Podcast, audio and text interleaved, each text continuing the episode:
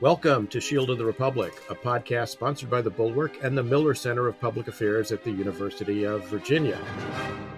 I'm Eric Edelman. I'm a counselor at the Center for Strategic and Budgetary Assessments and a Bulwark contributor and a non resident fellow at the Miller Center.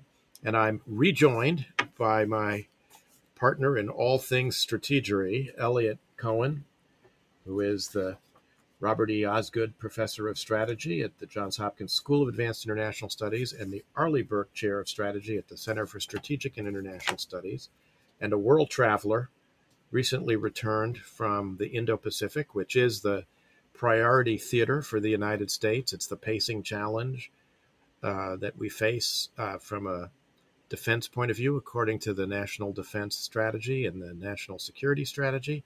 So, Eliot, welcome back from your travels. Well, thank you. It's good to be back. I am uh, jet lagged, actually. That's what I am. So if I'm a little less coherent than usual, it's not uh, it's not impending dementia. It's just getting over a 12 hour flight back from uh, from Tokyo. I was on a. Um, I guess this is what we'll be we'll be talking about. By the way, I, I hate the term pacing challenge. I, will rant about that a little bit later in the uh, podcast, but it, it, it makes it seem like it's a race uh, when it's really actually more like a wrestling competition. And you know, no, nobody talks about the opposing wrestler as a pacing challenge, but that's that's just me. Well, we'll get into that. So, tell us where you were and uh, tell us what you saw, and uh, in particular, I'd love to hear from you. We've got a, a presidential election, very consequential one, coming up in Taiwan uh, and love to hear from you on on how you see that playing out and what the implications are for the U.S. position in the Indo-Pacific. Sure. So this was a uh, trip organized by my uh, colleagues at the Center for Strategic and International Studies here. The delegation was led by, very ably, by uh, Dr. John Hamre, who's the president of uh, CSIS, with a lot of the heavy lifting done by our China chair, Jude Blanchette, who's really quite a acute observer of China, who we've had on the podcast. Uh, in addition to myself, uh, we were joined as well by Seth Jones, who's the in charge of our international security programs. And then we had a couple of ringers uh, who I think you know from uh, AEI, Zach Cooper and uh, Emily Kilcrease from the Center for New American Security. So it was uh, it was a small but a really pretty high quality group. So we went to uh, we were in Taipei for I think over four days, four full days, uh, and a couple of half days at either end, and a terrific set of meetings, including with uh, President Tsai, who's coming to the end of her uh, total of eight years as president. Uh, we met with the other presidential candidates we met with uh, the foreign minister, Joseph Wu, with the national security advisor, vice minister for defense, a uh, whole bunch of academic experts from Academia uh, Sinica. Um, and, you know, along the way, there were journalists and attaches and the American Institute in Taiwan, uh, which is our de facto embassy there. And then from there, we went to Tokyo for a couple of days, and that was really just spent at Yokosuka, at our naval base there, uh, talking to some senior naval leaders, getting some informal briefings about what's going on. And uh, we included two ship visits to the uh, Reagan, which is a whacking big aircraft carrier in port, and then a uh, Japanese frigate, which is a much smaller ship uh, but really quite remarkable in its own way. It's one of the new class of ships that the Japanese are introducing. So let me um, where to where to begin on all this. Um, I guess the first thing that I would say is you know you mentioned the election. I'll say something about that, although that to me is not the most important thing. Uh, you know the leading candidate remains William Lai of uh, the Democratic uh, People's Party, the DPP he he is in the lead. He is being careful since he has been pinned as being pro independence. Now, I'll digress for just a moment. One of the things that really I find deeply troubling, um, or maybe I'm troubled that other people don't find it troubling enough, is you know we we the, the whole language that we use to talk about Taiwan is wrapped in lies. So, you know, we, we uh, the worst possible thing a, a Taiwanese presidential candidate can do is to say that they're in favor of independence, because that would stir up the wrath of China and, of course, of our own government. Well, of course, the fact is that Taiwan is completely independent. You know, they're not part of China. But I understand why we have to say it. We have a one China policy. In the same way, when the president of Taiwan pays a visit to the United States, it's actually not a visit, it's a transit because they are actually en route to St. Kitts, with which they still have diplomatic relations. The Chinese, by the way, try to squeeze them out uh, everywhere, including in the Caribbean. And I tend to think that those falsehoods, even though necessary at some level, perhaps in the past, um, are corrosive. And I'll go into that a bit later. So let me just say that I think um, what the competition, all, all four of the candidates go at great lengths to say they don't want to provoke China. All of them go to great lengths to say, no, we're not going to do anything crazy like declare independence. The other parties say, well, we think we can manage relations with China much better. We have the KMT, actually, the Kuomintang, which had been the party of Chiang Kai shek, which, after all, fought the civil war with the, with the uh, uh, communists, has probably the closest relations to the mainland, but the others have some relations as well. And they say, well, we can really connect much better with the Chinese. Um, I think that's like halfway true. I mean, I think they, the Chinese have a particular aversion to the DPP. They they hate them in particular, but the fact of the matter is, the Chinese government does want to absorb Taiwan. Full stop. Uh, and informal relations continue because there's a lot of Taiwanese business on the mainland. So I think a lot of this is it's part of the charade that is the story of Taiwan and, and China and which I think is in the long term a source of trouble. I have other things, but what, what direction would you like to go, Eric? Well, let's stick on the election for a second and the question of independence for Taiwan. I mean, uh, you and I kind of lived through this a little bit back in 2007 8 with the then President Chen Shui-bian and the potential for a declaration of independence. And, you know, President Bush was pretty forward leaning president, but he was, you know, quite quite cross with Chen Shui-bian for doing that, and we sort of made our unhappiness known. Now, the circumstances, of course, are quite different between you know 2007, eight, and 15 years or so on. But the DPP candidate was before pretty loudly pro-independence. He's muted that a little bit. How do you see the election, you know, playing out, and what what would the consequences be of assume a DPP victory for the sake of argument for a second? So let, us again let's in the name of precision say the issue is not independence because they are. It's a declaration of independence. It's a declaration of independence, and and you know I, I, I know you know that, but but it it irks me no end that when our government talks about it, we say, well, you know, can't have independence. Well, they are independent and actually we are committed to helping them preserve that. That's the the weirdness of it. It's the question is a declaration of independence.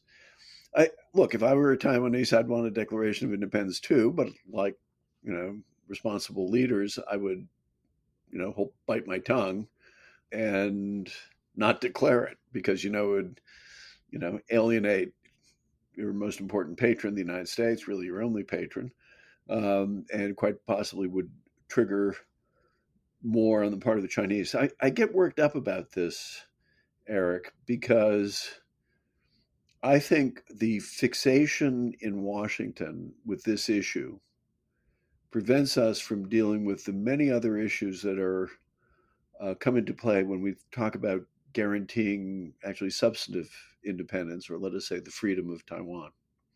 Because what happens is, and I've I've noticed this actually even in the couple days since I've been back, mentioned I was there, you know, the first reaction is, well, you know, whatever that happens, can't have independence. What, what has happened for the last 50 years is we always go over to the Taiwanese leadership and we shake our fingers under their nose and say, don't you dare declare independence. And that is sometimes um, kind of expanded to include instructions to go sit in a corner and color uh, with crayons and don't bother the uh, the big boys. The, the reason why that's a problem is that that has inculcated into Taiwanese leadership a habit of passivity. So, at a time when we really want them to be doing a lot more to defend themselves, when every conversation begins, don't you dare, guess what? They don't show a whole lot of initiative. And then we're surprised.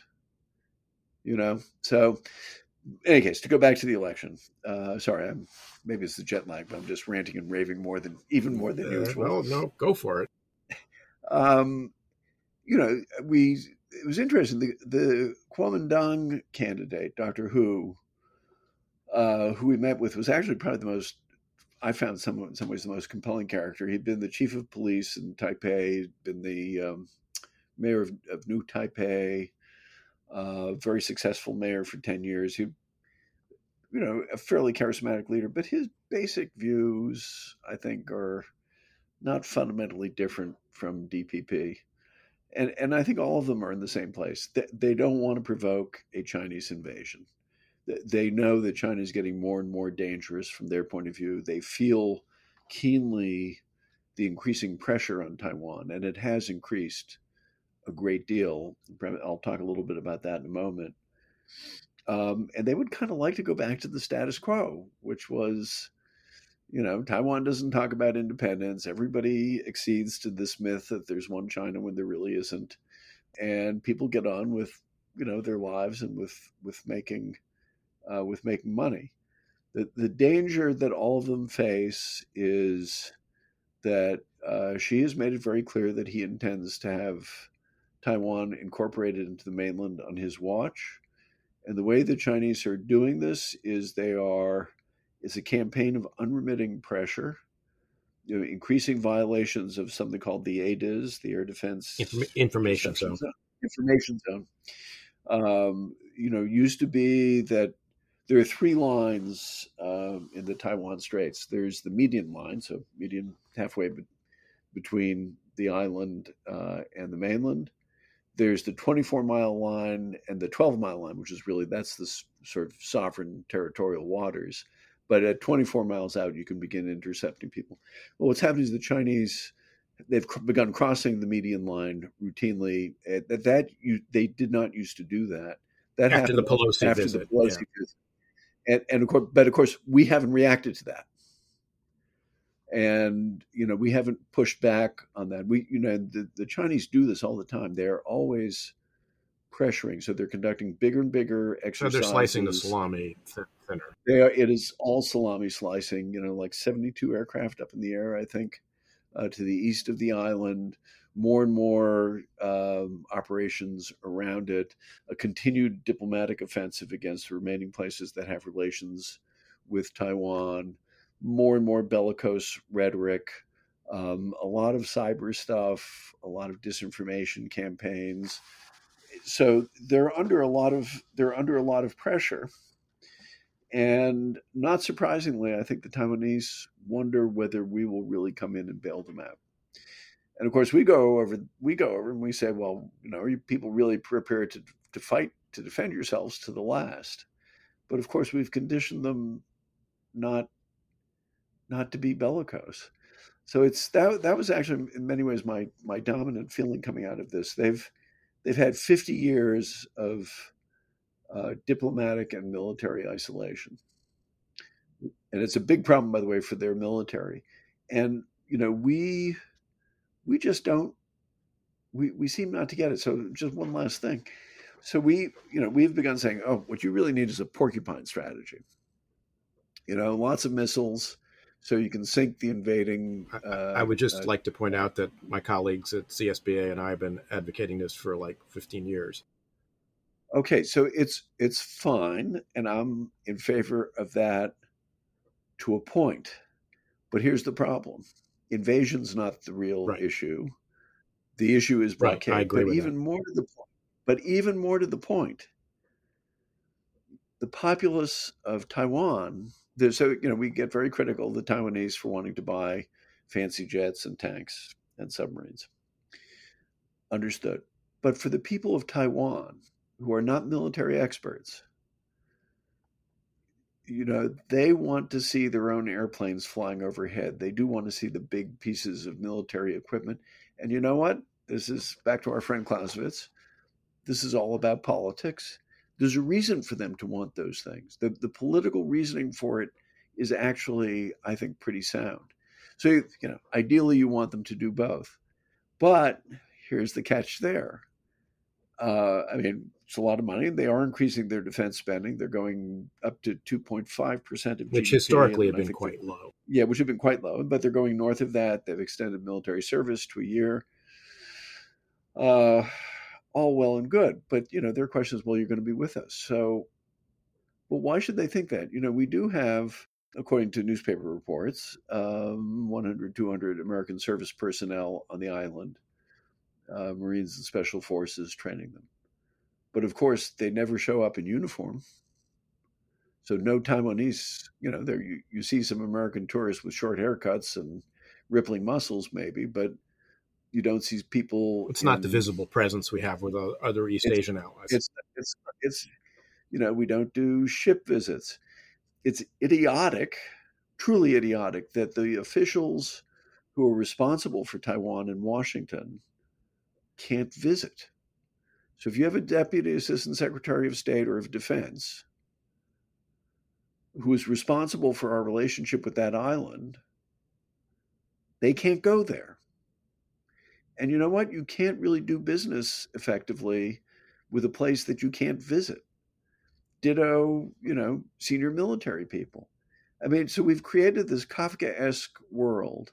Now, I'm not saying blow it up all at once, but I, I, am saying there are things you can do that will enhance Taiwanese self confidence, that'll help nudge them to do the things you want them to do, um, which will probably irritate the Chinese, but heck, they irritate us a lot too um, which we we don't do. And then uh, you know the last just the last part of this is so this is a military that's been isolated for 50 years. They haven't. Re- I mean, there are some minor exceptions to what I'm about to say. They they have they don't train with other militaries. They can't overtly send a mission, say, to look at a country like Finland, your favorite, uh, I mean, the Finns are actually a very good model for them because they have a relatively short conscription period. I think it's one year. year. They just extended it uh, not long ago from four months to one year. Right. So it's so well the the Taiwanese now went from four months to one year, but the point is the Finns have military service that I think is mandatory service that's about about that long. But what they have is a very well developed reserve system uh, with training stuff and a very well developed civil defense civilian resistance system best thing in the world would be if the Taiwanese could send open delegations to Finland and vice versa. And um, you know, on their own, I wouldn't expect the Finns to to do that. But if the United States can broker something, well, that would be a good thing. So, Eliot, let me let me let me back us up a second, if I could. So, just for the sake of our listeners who may not, you know, follow this all in detail, you know, we you made reference to our, you know, one China policy. This is really goes back to the Nixon Kissinger opening to China and the Shanghai Communique of 1972, in which both China and the United States agreed that Chinese on both sides of the strait, that is, the Chinese in Taiwan and the Chinese on the mainland, believe that there is only one China. But the United States, uh, very strongly in its statements, uh, suggested that uh, we would only countenance peaceful unification, you know, of uh, the uh, island with the, the mainland. And then subsequently, when we established formal diplomatic relations under the Carter administration in the late 70s, the United States Congress passed the Taiwan Relations Act, which obligated us. We, we had had a treaty with the Republic of China that committed us, uh, like our treaties with the Republic of Korea and Japan to defend Taiwan, an Article 5 guarantee that was negotiated by John Foster Dulles in the mid 1950s um, after the first uh, Taiwan Straits crisis, or yeah, the Quemoy and Matsu crisis, the Taiwan Straits crisis of 54. But the Taiwan Relations Act replaced that guarantee with an obligation, legal obligation under U.S. law, to help Taiwan by providing for its self defense, for them to defend themselves. What role we would play in a contingency over Taiwan was left ambiguous. Now, President Biden has said four times that the United States would defend Taiwan, and his minions have, you know, uh, afterwards, you know, done yes, minister, and said, well, what the president meant to say was that, you know, he adheres to our policy of strategic ambiguity. All of this, I think, may have thoroughly confused the Chinese and left our position actually uh, actually ambiguous, which is probably not a not a and, and it confuses yeah, the Taiwanese not a, too. Not a terrible thing, I suppose, from the point of view of the uh, PRC. But to to get to the heart of the matter, why should any of this matter to our fellow citizens? Why do they why do they sure. care? I mean, you know, sort of Vivek sure. Ramaswamy has said, yes, we have to defend Taiwan until under the CHIPS Act we can make all the chips and we don't have to worry about TMC, which makes, you know, I don't know, 60% of the world's, you know, high end uh, microprocessors. And then we can just let it go to the Chinese. So why does it why does it right. matter? So I, I think that's that's a very good point. By the way, my, my advice to uh, uh, President Biden's minions on this occasion, as on a number of others, would be just don't say anything. Just let it hang there. It's okay. Anyway, why does it matter? Um, well, okay, let's proceed from the narrowest things. It is true that Taiwan is uh, this complete powerhouse in the manufacture of chips. It is, by the way, not entirely clear that they will be able to be replaced. You know, they're having troubles with this facility that they're building in Arizona uh, uh, with unions, with finding enough engineers and so on. But in any case, that's a long way off. So they are a strategic asset. it, it is, even if we ever get to that point, it would actually be a considerable strategic asset to China to get their hands on that. Point one. Point two, Taiwan, if you look at its geographical position, uh, not that far south from Japan, along the so called First Island chain. If that becomes part of China, then from a kind of a strategic point of view, from a kind of a military operational point of view, um, it is a very much of a kind of a forward projecting air and naval presence, which will make it very hard for us to maintain a, a uh, strong military posture in East Asia, and that includes places like the Philippines as well as Japan. Uh, a lot of sea lanes run right by there, so that you can expect, I think, a ripple effect uh, in terms of endangering our position. For sure, uh, other countries, Japan and the Philippines, A, would feel endangered by this. They've made it very clear to us that they want us to be engaged there. If we are if, you know, if after all the commitments that we've made, including the president saying things, but everything under the uh, Taiwan Relations Act, we don't deliver in terms of helping the Taiwanese preserve their independence, then they have to ask themselves very hard questions about will the Americans come to our rescue? And my guess is the answer will be mm, we're no longer so sure. And the thing to remember now is that, you know, what are the alternatives? Well, one is you bandwagon with the Chinese. I think that's probably what the Philippines would do. Uh, Japanese may or may not do that. Uh, South Koreans may conceivably do that. That's you know they're a major strategic asset too. Let's not forget that. Um, or you go for nuclear weapons because the Americans are not reliable. You know, one of the things we've done is we've taken nuclear calculations off the table, both in this case and in the uh, Ukraine case. And I think in both cases they apply. That you know, countries, either countries are going to think the Americans will be there to guarantee, help guarantee their security, or they go nuclear. And if they go nuclear, it's a much more dangerous world. And finally, let let it be said that this is a population of 24 million people who live in freedom, who want to live in freedom, uh, the we talked to a bunch of the pollsters. It's very clear they do not want to be absorbed into China. They really don't. They don't want to be part of a, you know, a uh, reactionary dictatorship, you know, that really is now gotten pretty totalitarian. So there's a there's a stake for us there, and it would be a, I think, an enormous blow to our credibility around the world, but not just to our credibility, to, but to the the cause of freedom. And the United States does have a stake in the cause of freedom. Parenthetically, I might add, every single Taiwanese that we spoke to in government and out said what you are doing in Ukraine is very important, and um, we you know we we are the United States is backlogged on uh, delivering something like about $14 billion worth of hard, military hardware to Taiwan. They said the priority is getting uh, military hardware to Ukraine. That's our that's our fight too. Although, b- by the way, it's not clear that a lot of what we're sending to Ukraine would necessarily be. A lot of it is not fungible, right. but but what it, it was, I think, striking to all of us.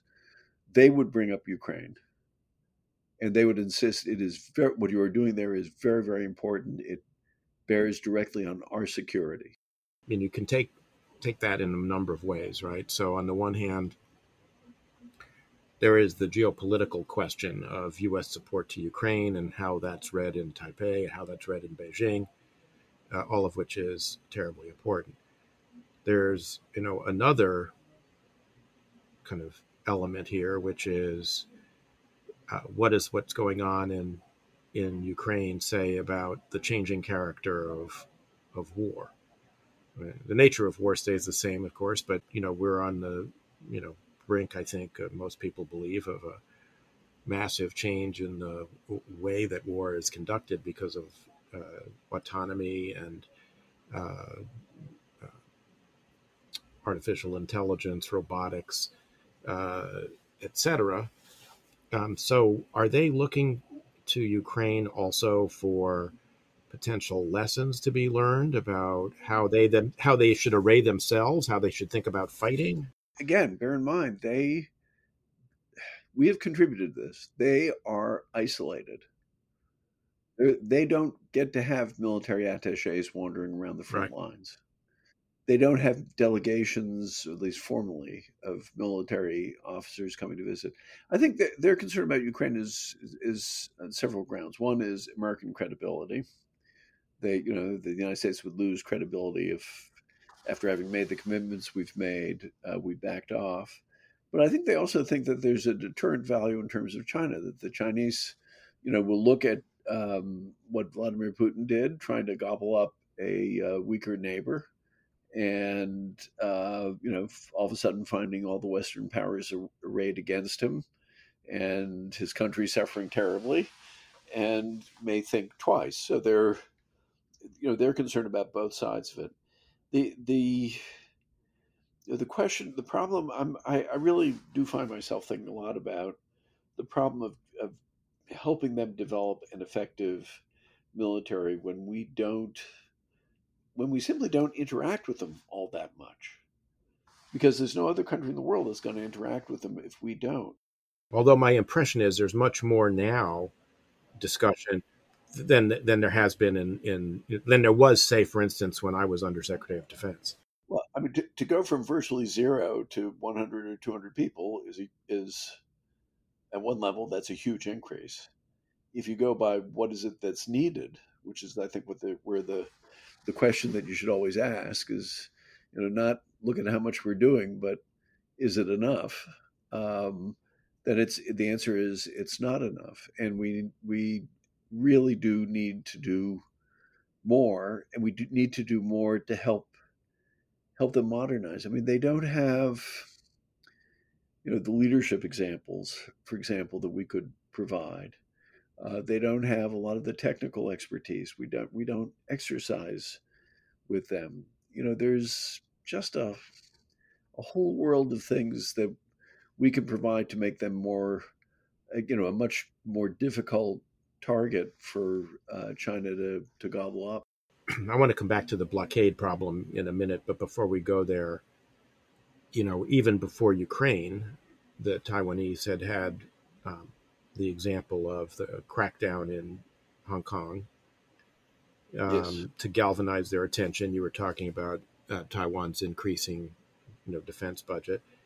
Uh, then you had uh, Ukraine, and then you've mentioned the you know heightened activity in the Strait, uh, the overflights, the um, the exercises post Pelosi visit, in which, for instance, the Chinese Navy essentially surrounded Taiwan. They didn't actually declare a blockade, but they you know were pretty clearly signaling their capability of actually putting one into place. So, looking at all of this, I mean, how did you find this reverberating in in Taiwan?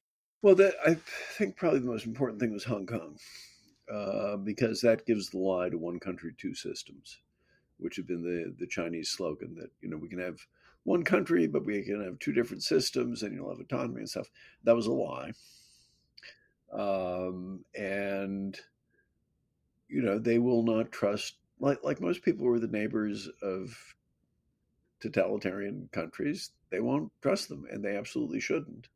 Now, whether we'll convince ourselves that somehow you can have a negotiated agreement that that the Chinese will adhere to, that's another matter. But you know, if there's if there's one reliable lesson of the last century, I think it is you can rely on the communists to violate their sworn word whenever it's convenient for them. I mean, I think that's a pretty good rule to to take away. Uh, and so it was in Hong Kong, and so it's been in, in many other um, in many other cases. Um, you know, the the result of all this is that they are not. I think they are not inclined to have really come to terms with China, except in sort of negotiating a modus a modus vivendi, um, and that's and that's about it. But they are not interested in the the and I think the polling data really does bear this out. There's just no interest in unification with China. I mean, there will be there'll be people. I have to say, particularly rich people, who won't particularly care because you can make a lot more money. You can make a lot of money in China, or you could, um, and they may not care about it. But I think most Taiwanese just they don't they don't want that. And you know, when you go there, it's it's a normal, free society. It's newspapers denouncing politicians, politicians denouncing each other, people living lives as they choose. As you know, there's a school of thought in Washington, D.C., and it's reflected in some precincts of uh, what passes for the Republican Party intelligentsia and certain precincts of the Congress that China's the only thing that matters, and anything we're doing from for Ukraine is subtractive from our ability to deter and defend uh, Taiwan. Uh, you pretty clearly have indicated that's not the way the Taiwanese see it, which is very interesting. It's not, it's not the way the Japanese see it either, by the way. Um, and it's not the way the Australians see it. I mean, it's, you know, this is, uh, uh, I think a mutual friend of ours once used the phrase smart, smart, stupid. You know, when, when people people think they're being very clever and you know, in this case, sort of, uh, you know, mini mini Metternichs or uh, too clever by half. Yeah, uh, or toy soldier Talleyrands. They, uh, you know, they well, you know, we're going to make be very bold and strategic and make a choice between uh, the Indo-Pacific and Europe. Uh, the only problem is the locals think that that's an idiotic idea. Yeah, and and and and we can rely on the locals to actually understand this better. Their neighborhood better than we do. Yeah. So, but I'm interested in one other theory. So, you know, for a long time, people have been concerned um, that uh, China was going to overtake the United States as the largest economy. Uh, they've been engaged in a double digit annual defense buildup uh, since ni- late 1990s. In many ways, uh, the capacity that they have for shipbuilding, the yeah. Uh, the size of their navy, the anti-access area denial systems, the investments they've made in military capabilities that make it very difficult for the U.S. military to operate the way it has traditionally operated in the Western Pacific. That that was our big problem. Um, last summer, Hal Brands and his co-author Mike Beckley, uh, you know, uh, appeared on Shield of the Republic, uh, talking about their book, The Danger Zone, in which they argue that actually we are hitting peak China. China is actually about to decline. And lo and behold, you know, we've now seen a China that is really bedeviled by economic problems. Uh, Xi Jinping is relieving a bunch of military commanders for corruption. You know, whether that's part of his domestic political calculus or whether it's got to do foreign with minister suddenly disappeared. The foreign minister suddenly disappears for having an affair with a journalist. Um, well, the the affair was not the issue. He they had a, a child who had American a citizenship. child with American citizenship. Yeah, right. That that was the deal breaker. But but um, you've also you know you got this question of were these military officers removed for incompetence? Were they removed because it's got to do with Xi Jinping's domestic situation, or does it does it have to do with corruption in the military? Genuinely, that was you know the the pretext. But is it genuinely concerned about the impact of corruption on the military as the Russian military's corruption has exposed the frailty of its military? I mean, all of this is you know swirling around. I mean, do the Taiwanese have any take on this? Do they think it's peak China and that it's on the and that I mean, by the way, the argument that it's peak China it doesn't shouldn't you know uh, make anyone feel uh, warm and fuzzy. In fact, you know the suggestion by Brands and Beckley is this is, might be a more urgent problem. You know, might be something that happens in 2027, not 2035. So we have 10 years to get ready for it. Right. So if um, just to, to, that point, I mean, there there are two possibilities. One is if uh, China's in deep economic trouble, it turns inward and doesn't have time or energy to make mischief elsewhere. The other is no, if China's in deep economic trouble, uh, they try to relieve it by looking outwards and in particular pushing the uh, the Taiwan agenda through some use of force. And there are people on, in Taiwan as elsewhere on both sides of that argument. Uh, and I think you know it's only going to be resolved by waiting and seeing what what happens. We met with a very senior economist. I can't. I'm not allowed to say more than that. Uh, not Taiwanese, but who happened to be in Taiwan. And he argued very convincingly, actually, as everybody else did, that the Taiwanese, that the Chinese really are in deep economic trouble. That this is not a uh, this is not a transient phenomenon. It was reinforced by a number of people we talked to who had been talking to Taiwanese business people. There are a lot of Taiwanese business people in China who come back and say, This is terrible. And we need to move, and I've begun moving some of their businesses to other parts of Southeast Asia. Uh, so there seems to be a general consensus. You know, I'm not a, an economist, much less a Chinese economist, but or an economist who studies China, but it, it, just seems to be a whole bunch of things that, you know, it's an economy that have been driven by investment, a lot of it incredibly wasteful. Uh, you know, there's like 24, 25 million empty apartment buildings in China. That's probably an underestimate. Um, there's, you know, the way to to get out of this bind would be by growing domestic demand, but they're not. And in fact, as stocks uh, you know, when when stocks uh, take a hit, and when the real estate market takes a hit, as it's been doing, then people actually tend to spend less because they're they're worried about preserving their capital. So that you know creates something of a vicious circle. They have a tremendous long term demographic problem. Uh, I think they may have already passed the point where their median age is older than ours, and it's going to get a lot worse a lot faster. Um, Xi Jinping seems either not to understand economics or not to care about it. Um, and so, you know, more and more of this, the economy is now controlled by the state owned enterprises, the SOEs.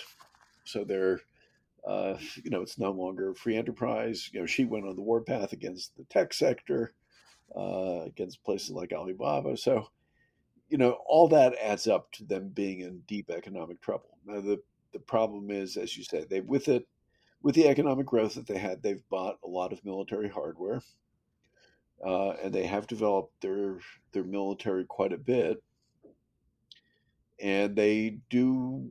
You know, they have some built-in strengths to include a huge shipbuilding industry and, and things of that nature.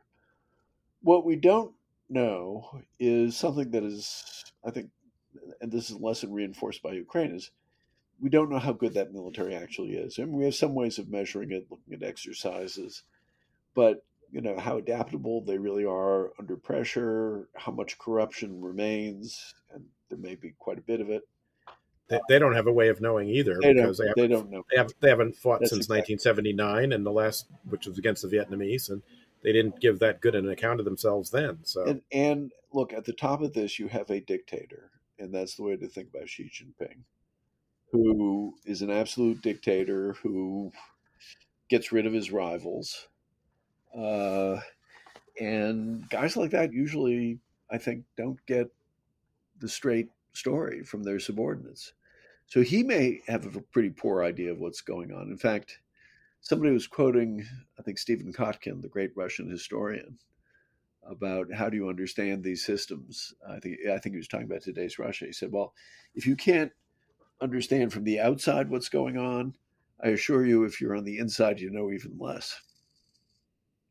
And, and I think that actually may be true, um, and true in this case as well. So, you know, as you say, it's not entirely reassuring that this is the case. Maybe just the opposite. But but the consensus for sure seems to be that the Chinese economy is in a bad way. You know, they're increasingly you're hearing economists saying actually they the Chinese economy will never catch up with the American economy, uh, which I think is perfectly perfectly plausible. You know, I always felt that some of the some of the projections of uh, Chinese economic growth and economic dominance is just too reminiscent of the things we heard in the 70s about Japan, 70s and 80s, about how Japan was going to supplant the United States as, uh, Cold War's over. Japan won. yeah, yeah, yeah. and that turned out, of course, not to be true. And in fact, what they may be headed for is something like what Chi- what uh, Japan has experienced, where what somebody once called a balance sheet uh, recession, where you know companies have enormous amounts of debt, but they still have lots of cash flow from whatever their businesses are. So they don't invest any of it; they just pay off. They try to pay off their debt, and the result is you get this sort of very long-term stagnation, which is what the Japanese have had. But the Japanese started off rich. Chinese aren't rich, and so this could be a lot worse uh, for them. Plus, there's other stuff like you know the impacts of climate change and ecological catastrophe and so forth. We're going to have to wrap our conversation up in a little bit here. So let me ask you to you know, respond to two questions. One is, how would you grade the Biden administration on this? I mean, I'm not going to say that China's the pacing challenge, but China clearly has been the focus of their national security strategy, their national defense strategy. They're trying to obviously reorient uh, away from the conflicts uh, that have dominated us militarily for the last 20 years in the Middle East. How would you grade, you know, how they've done? And what do you think we should be doing, uh, either that's additive or subtractive from what from what the Biden administration is doing? Well, you know, on the whole, I think this is the area where they've done the best. Um, it's in part because of a mutual friend of ours, Kurt Campbell, um, who's in the White House and is the coordinator, and who is uh, one of these days when he gets out of government, we'll have to interview him. I hope I didn't destroy his career by mentioning his name.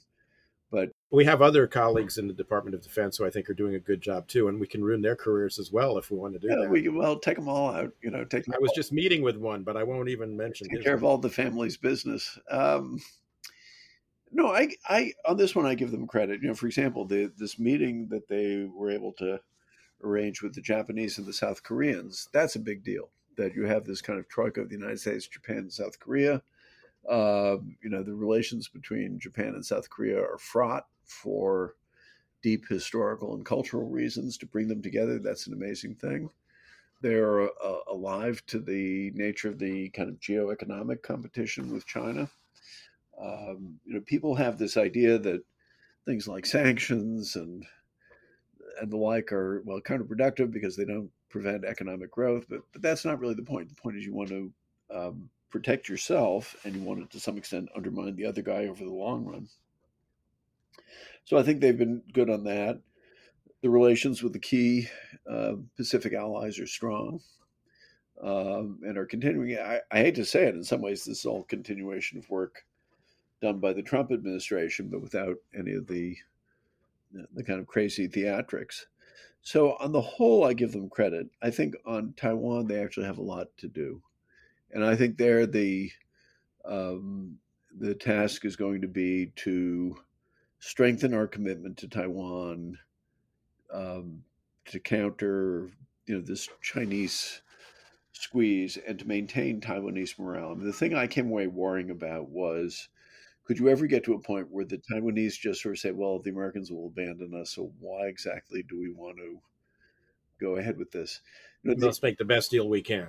Yeah, I mean, you know, I, I think of it a little bit as the New Hampshire test. So, you know, uh, as I'm sure many of our listeners know, the state motto, which is on the license plate of New Hampshire, is a quote from the Revolutionary War General John Stark live free or die. Now, some countries, it's very clear that they feel that way. Uh, Ukraine, Finland, although even there, Finland, you know, compromised when it had to. Israel, I suppose. But, you know, that's an awful lot to ask of people, that kind of spirit of, you know, we would rather just, you know, go down, have our cities leveled. In- and I'm not sure you can ever know it before the right, fact. Right and as as you know, as I said, the, you know the Finns cut their deals too, and I think we have not paid adequate attention to this dimension of our uh, strategic relationship with Taiwan. And I do think you want to you want to begin doing things that will give them the confidence to to then do the things that are necessary to do to defend themselves adequately, so that we can then help defend them. Um, I don't know what grade would you give the Biden administration? I'm in pretty much the same place you are. You know, I think they've done a, a lot. I think our colleagues in the Department of Defense have, have done a great deal, both in terms of our posture and in terms of our uh, work with allies that you highlighted, um, and not just you know Korea and Japan. A lot with uh, Republic of the Philippines that I yes. wouldn't have wouldn't yes, have anticipated. Actually, you know, that's a that's an important story. The restoration of our ties with the Philippines. We've got some access to bases that we, you know, we certainly didn't have when I was in the Department of Defense. Uh, you know, the president was just in Vietnam. I mean, uh, and there've been some investments and capabilities that uh, get let us get after some of these operational problems that the Chinese have imposed on us. Um, I guess what I worry about, uh, my fear is that a, it's not fast enough. You know, it's not fast enough to to the purpose that we have. And second, and I'd really like to hear what you have to say about this. We we may you know I think we may end up being fast enough to deter the Chinese from doing something that is really difficult, right? So the you know a massive invasion of Taiwan across 90 miles of water. It's not 90 miles everywhere. That's the shortest point. It's longer at other points of the island. That's a daunting task it would be hard unopposed. Opposed, it'll be harder. Chinese, you know, have developed some capabilities to make it harder to get there quickly. You know, in time, you know, they may think to do it, but it's still a big, big deal. But the blockade scenario worries me a lot. That one, you know, that one I think is harder for us to react to, uh, particularly as China builds up its nuclear forces and becomes a near nuclear or nuclear peer of the United States. Uh, I mean, look at all the problems we've had with the escalation dynamics in Ukraine. Um, I think you would have this, you know, in the same way in this instance. Yeah, I think that's I think that's right. And uh, to add to that, I would just say uh, this would be part of a general critique. I mean, f- first in general, the, the administration t- tends to do the right thing kind of too late. I mean, that's the Ukraine story there's a broader um, problem with the strategic conception, though, that I and I would and what I would say there is, you know, this hope that you can somehow revert to a, a world in which we're simply focused on the Indo-Pacific. Hence, reverting to my loathing of the term pacing challenge. Um, the problem that the United States faces is we we are in a nastier world than we were we were in even ten or twenty years ago. Uh, we cannot exit the Middle East, although we would like to. there's going to be a major and enduring threat to the security and safety of Western Europe, which is a or Central and Western Europe, which is vital interest of ours. And there's the China threat, which is in some ways the biggest one of all. And at the same time, we're not really increasing our defense budget commensurate with that. And we're not, you know, kind of leveling with the American people, saying this is, we're entering a dangerous phase of international history. Um, it's not always so, but it is so now. And then, you know, on specifically on China, I really worry a lot that here you have an aging dictator, more and more absolute power, which means fewer and fewer dissenting voices, and somebody who is completely ruthless. You know, we, we forget what the advantages you get are if you really don't care that you might lose a couple of hundred thousand soldiers. And I don't think they would care. I, that's just not the you know the Chinese Communist Party's DNA is one of total ruthlessness in the expenditure of human life, and it's a terrible thing. But that that gives you certain advantages. So yeah, it's really you know invasion would be really hard. I I truly believe if he thought he could get away with it, but it was going to cost a quarter of a million Chinese lives, I don't think Xi would hesitate for a moment, and I think he'd sleep perfectly soundly. Well, on that really cheery, uplifting note, could, we'll could have just to, be the jet lag talking, but I don't think so. Yeah, I don't think so either. Uh, well, we we are going to have uh, at some point in the not too distant future our friend Ross Babbage on, who's uh, you know written about this, and uh, this is a subject obviously we're going to you know have to come back to. I think from time to time we had our friend Aaron Friedberg on, but this is a this is a um, it's not the pacing challenge. This is a you know monumental uh, challenge for uh, the United States of America as far as the eye can see. Yeah, it's it's not going away, and uh, you know, I, I I really do think that we're in a way goes to the very purpose of this podcast. Um, it's not just a question of managing one or two problems. It's going to be a question of managing multiple problems simultaneously. And that's going to require not only statecraft um, and military muscle, uh, both of which are required, but also, and, and here, this is the one thing I would really, I would criticize the administration for the ability to explain to the American people why it matters. That's the thing that's missing in all this. And it's been missing in Ukraine, and I'm afraid it's largely missing in the Indo Pacific as well. I agree. And on that note, uh, that brings us to an end of this episode of Shield of the Republic. If you enjoyed this episode, please uh, leave us a review uh, on Apple Podcasts or Spotify or wherever you get your podcasts from. We'll be back in the future with more uplifting observations about the state of the world. Thank you, Eliot.